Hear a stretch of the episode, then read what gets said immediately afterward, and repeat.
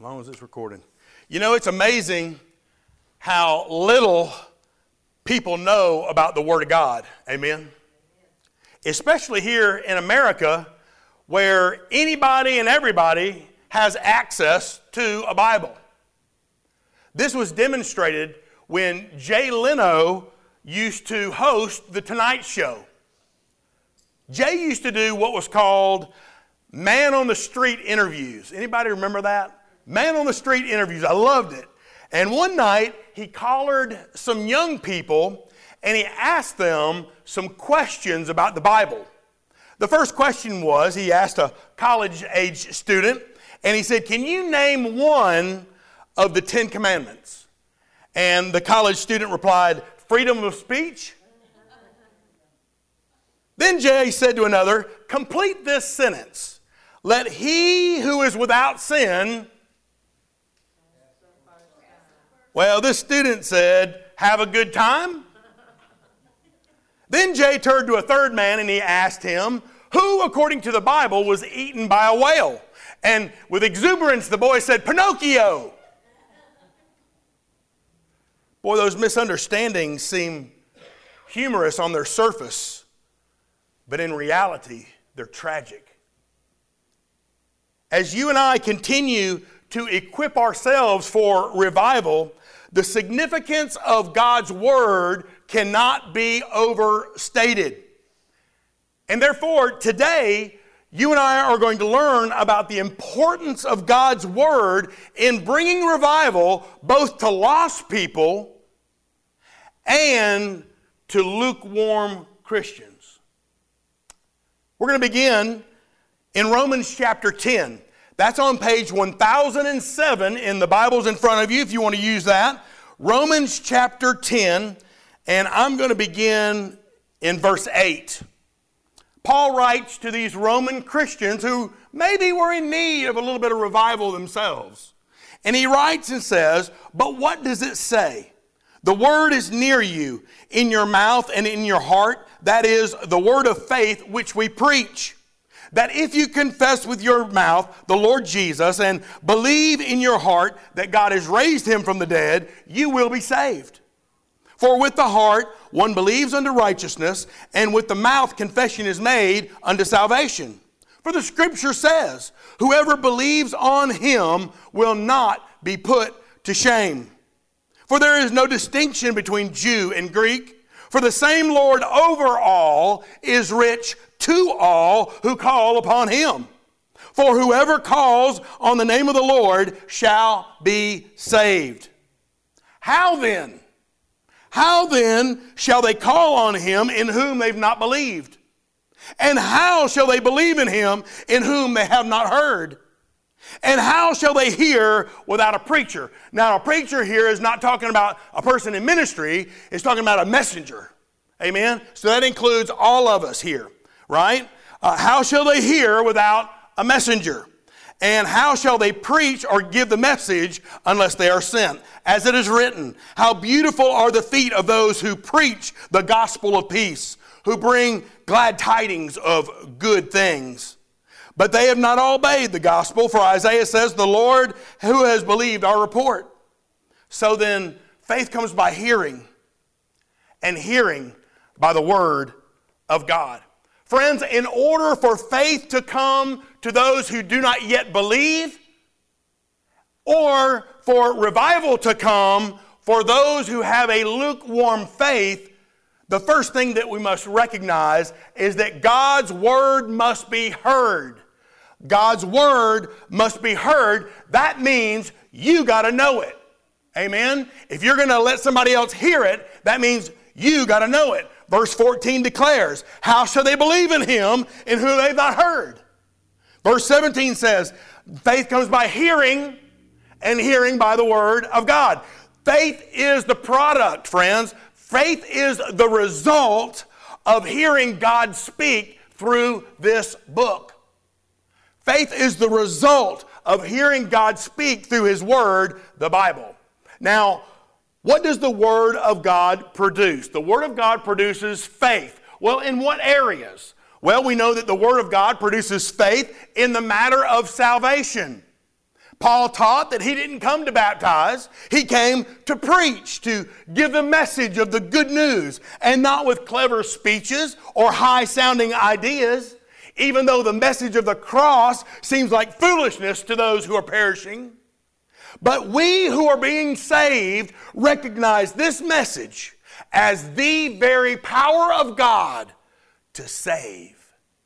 Friend, we're not to get the word out. We're not to go just handing out Bibles. No, we're not to get the word out. We're to let the word of God out. The word of God that resides in you. Let the word of God out. Friend, the eternal lives of people are at stake. Whether or not people are saved may very well depend on whether you let the word of God out. You get it every Sunday. You have the Word of God implanted in your soul. You got to make sure that you let the Word of God out.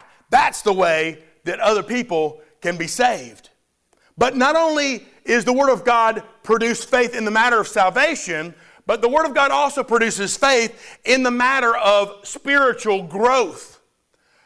There was a great evangelist named D.L. Moody. And D.L. Moody said, I have prayed for faith, and I thought that faith would somehow come down from heaven like lightning. But faith never seemed to come. Revival never seemed to come into my life.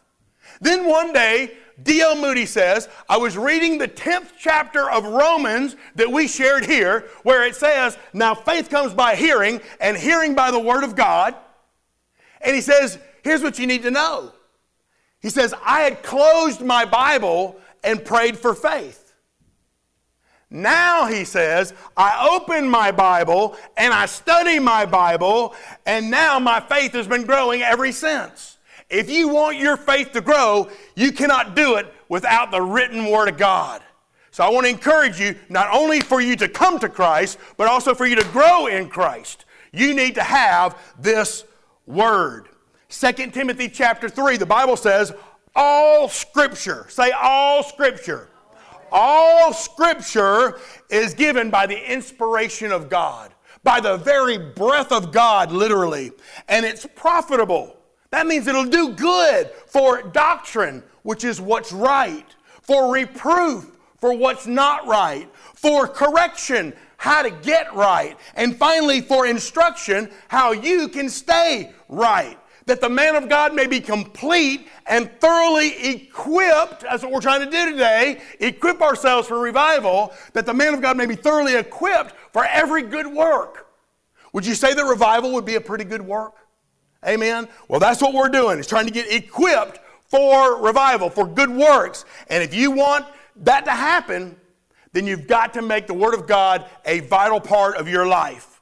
There was a Puritan preacher by the name of Paul Bunyan who wrote this. And you've heard this before. He said, This book will keep you from sin, or sin will keep you from this book. Amen? So if you're not Christian, if you're not in this book, sin is keeping you from this book. Amen? See, this book, most books are given for your information, but this book, the Holy Bible, is given for your transformation. Not just for head knowledge, but to change your life. Friend, whenever you hear or read the Word of God, you must be constantly saying to yourself, Man, this is talking to me. Oh my goodness, this is talking about me. Every time you read it, it's the living Word of God, and it should have a living change upon your life. I love uh, Pastor John Stott, a great preacher, and he once said, a man who loves his wife, loves her pictures, loves her letters. Why? Because they speak to him about her. Amen? Well, since I'm a Christian, then, and I love the Lord Jesus, I'm going to love this book. Why? Because this book speaks about him who I love, my Lord and Savior, Jesus. So God's word must be heard. You got to know it. But for faith to come or for faith to be increased in this matter of revival, God's word must also be believed and received. So not only must you know it, but you must also stow it. Stow it in your heart. Amen? A person can read the Bible every single day of his life and still go through life unaffected by these words and unchanged by this power. Unless, unless you're willing to believe it and to receive it as your own. The New Living Translation translate Hebrews chapter 4 verse 12 this way. For the word of God is full of living power it's sharper than the sharpest knife, cutting deep to reveal our innermost thoughts and our innermost desires and exposing us for who we really are.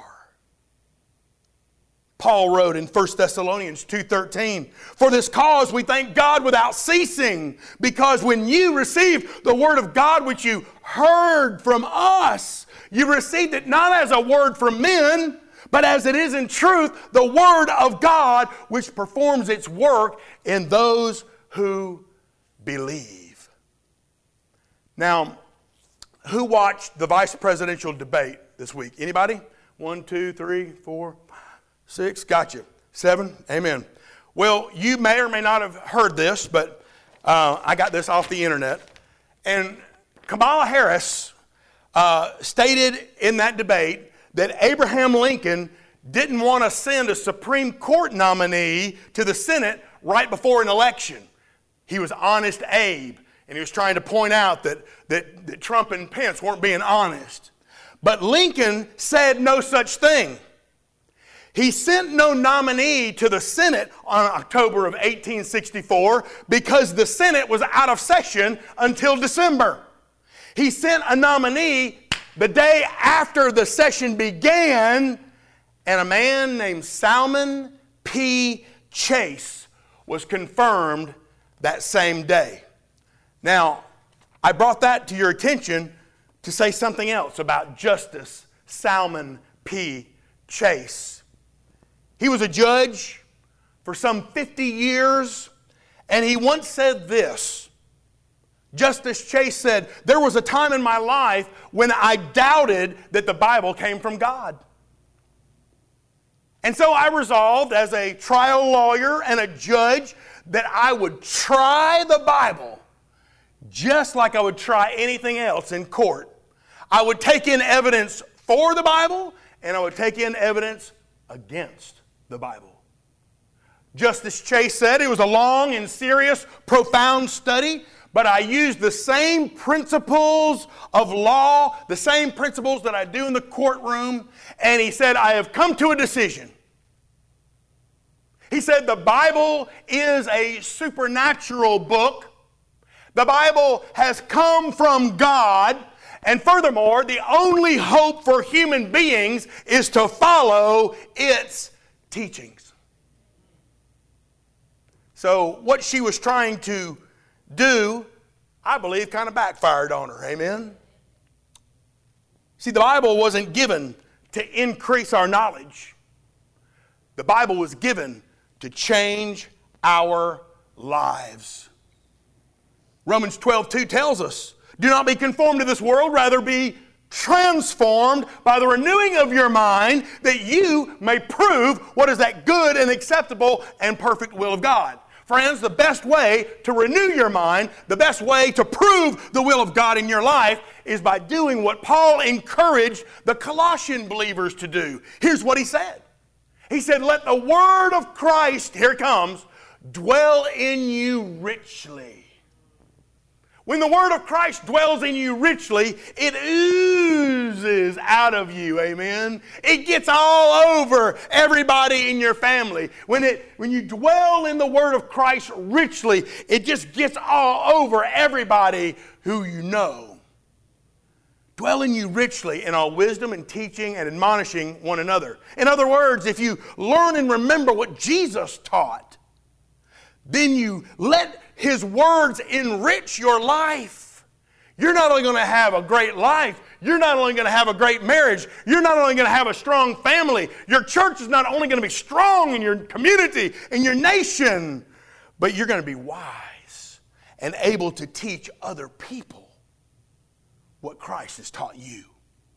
God's word must be heard. You got to know it. But God's word must be believed and received. You need to stow it, stow it in your heart.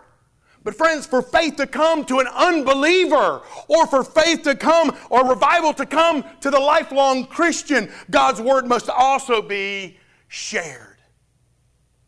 When it comes to the word of God, not only must the Christian know it, not only must she show it, but she must also sow it. Amen. Verse 14 says, How then will they call on him in whom they not believed? And how shall they believe in him and who they've not heard? And how shall they hear without a messenger? A messenger to tell them. I read about one pastor who late one night got this call to go to the hospital. And so he got to the hospital and he was walking down this semi dark aisle. And out of this one room stormed this guy, scared him half to death. And this total stranger ran up to the pastor with complete joy and he said, She is going to make it. She's getting better. She's going to make it. And then he just ran down the hall. The pastor couldn't figure it out what was going on. The preacher didn't know that man, nor has he seen that man since.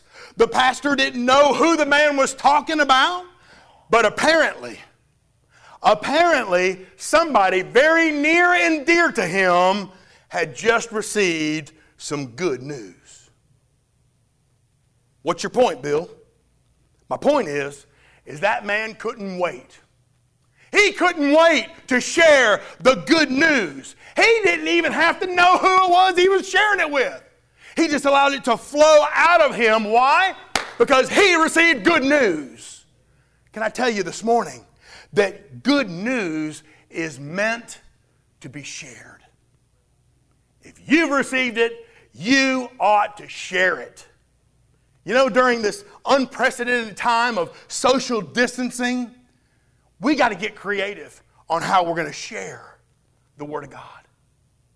And I believe that, with all my heart, I believe that one of the tools that God has given us is social media. For all the evils and all the bad that social media has, one of the good things is that we can use social media to share the Word of God. The good news of Jesus should be shared, it should be sowed. Just throwing seed out there everywhere. And you can do it. You can do it using your three minute redemption story. Now, I've been harping on this for, I know, four months. Amen? No, it's been more like six months. Amen? Anyway, I hope you're getting my drift. This is, you know, we can't, we can't be knocking on people's doors right now. You know, we can't be getting up in their face and sharing, sharing the good news and sharing the Word of God, but you can sure do this. Amen? And it'll go to hundreds more than you ever could have knocking on doors. So, with that being said, I want to share with you some of the redemption stories that your friends here at Bethel have shared. Amen? Go ahead, babe. No, back it up one. Just one click. Now go, one click. There, you're getting, getting, it, getting it two clicks. Back, back, back. There we go. And one little, there we go. Hi, I'm Kathy Cates, and I'll be giving my conversion testimony today. As a young child, I attended this church with my family. I was taught by my parents to be good, and I tried to be. But when I got to be 12, I learned that trying to be good wasn't going to get me into heaven. Though the Bible tells us that all have sinned and come short of the glory of God. The wages of sin is death, but the gift of God is eternal life through Jesus Christ our Lord. I believe that Jesus was God's Son that died on the cross for our sins and was buried and rose again the third day. However, the demons believe that, and they're not going to heaven. I strongly begin to feel God's Holy Spirit each Sunday calling me to confess my sins and accept Jesus as Lord and Savior and commit my life to live for Him. Uh, Pastor McDougall always said, if you'll take the first step, He'll be with you the rest of the way. So I stepped out on faith uh, one Sunday, and that heavy load of guilt was lifted off my heart and mind. I now had the assurance of a heavenly home when I left this earth. I was baptized a short time later, uh, since our church didn't have a baptistry at that time. As I grew older, I wasn't always obedient to God's leading, and a close relationship can't be one sided.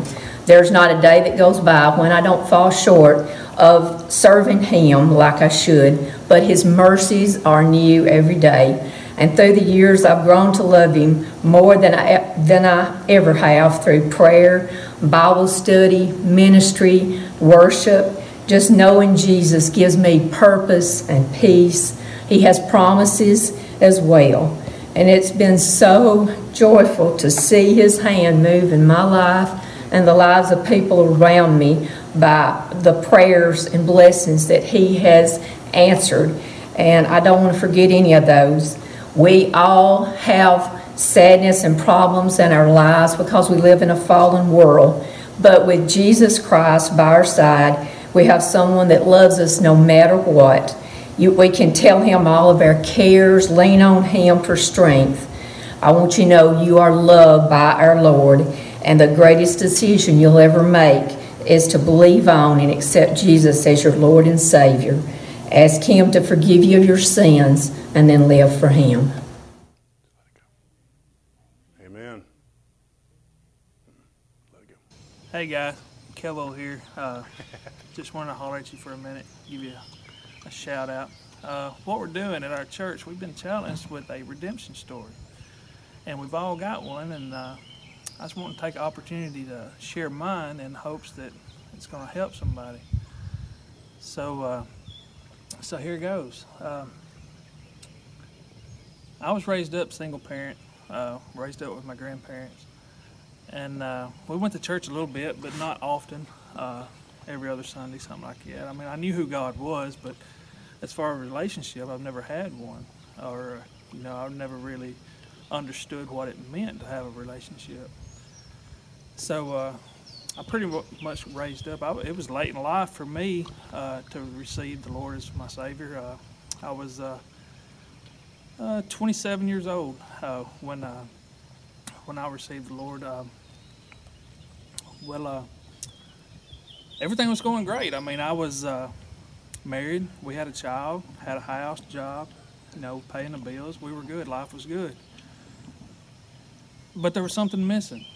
I mean, I, I, didn't, I couldn't figure out what it was. I mean, it, it would be, uh, it seemed like there was something inside me telling me it can be better. It can be better. And I'm like, better? What do you mean better? I mean, I've got it made, you know, got my family, job, you know, life's good. So it, as it went, I mean, it- the calling came on me, and, and I didn't know how to deal with it. And I'd go home, I'd tell my wife Jen, I was like, something's going on, something's not right.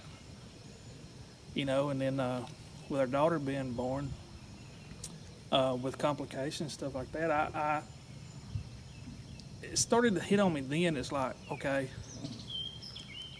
what kind of a daddy am I going to be? What kind of husband am I going to be? And it can be better. So I was fishing one day, and uh, just anybody knows me, we love to fish, and uh, I couldn't fish that day. I couldn't fish for nothing. I was hanging up. I was miserable. I was miserable. And Jennifer, I come on. Back it up one step. Back it up. Here we go. Oh, back up. Back up two. Sorry, y'all. Okay. Back up. And now forward one. Just one. Back up twice. Sorry, y'all. Now, one and two. Oh. You want me to- you want me to do it?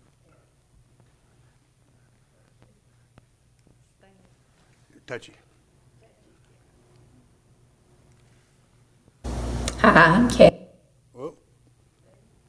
Well, I touched the, I touched the space bar.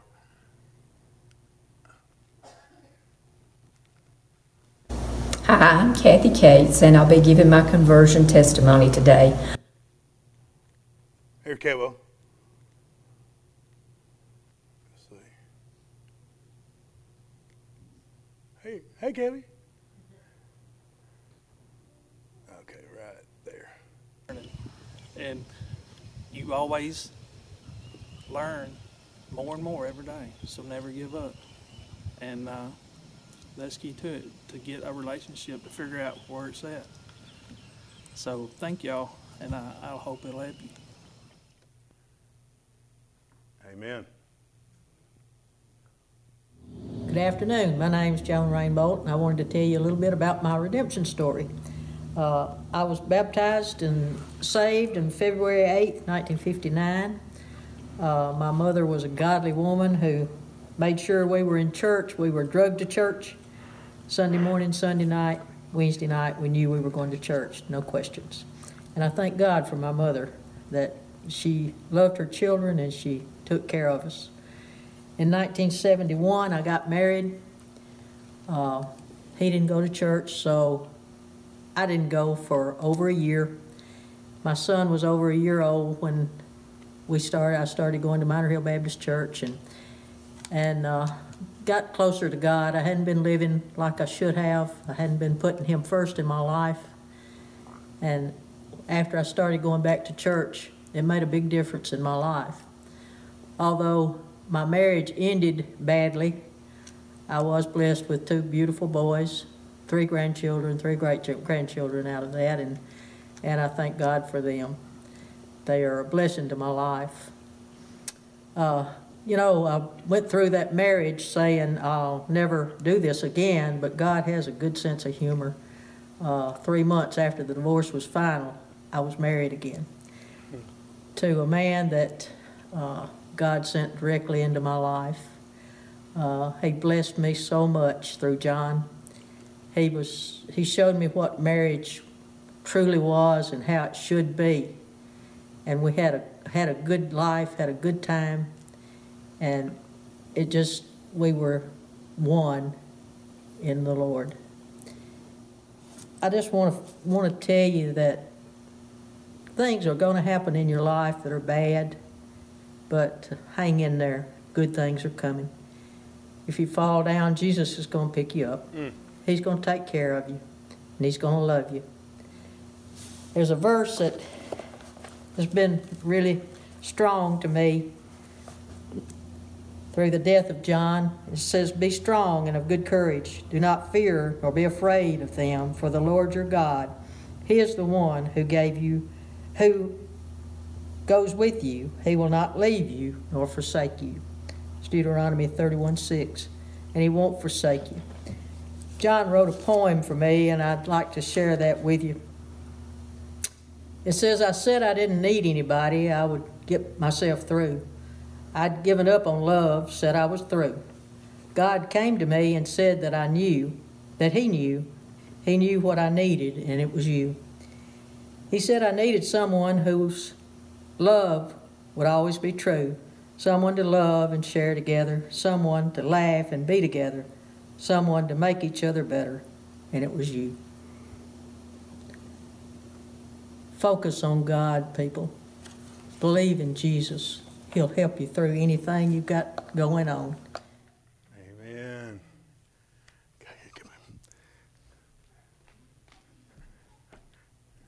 I love when Joan said, Okay, people. Amen. Praise the Lord. One thing that all three of those redemption stories had in common is there, the Word of God was central in all of those redemption stories. Not only how they came to Christ, but also what happened after they came to Christ. So, for finally today, for, for faith to come to an unbeliever or for revival to come to a lukewarm Christian, the last thing that we got to realize is that God's Word must be lived. When it comes to the Word of God, not only must we know it, not only must we stow it, not only must we sow it, but we must also show it. Show it in the way we live. The greatest value in the Bible is the not in the knowing, the greatest value is in the obeying. Knowing the Bible is of very little benefit unless you practice it. Unless you practice it. James said, Be doers of the word, not hearers only. Jesus was clear too. He said in John 14 23, as he was speaking to a disciple, he said, If anyone loves me, he will keep my word. He will keep my word, and my Father will love him, and we will come to him, and we will make our home with him. You see, spirit, being spiritually mature has very little to do with education.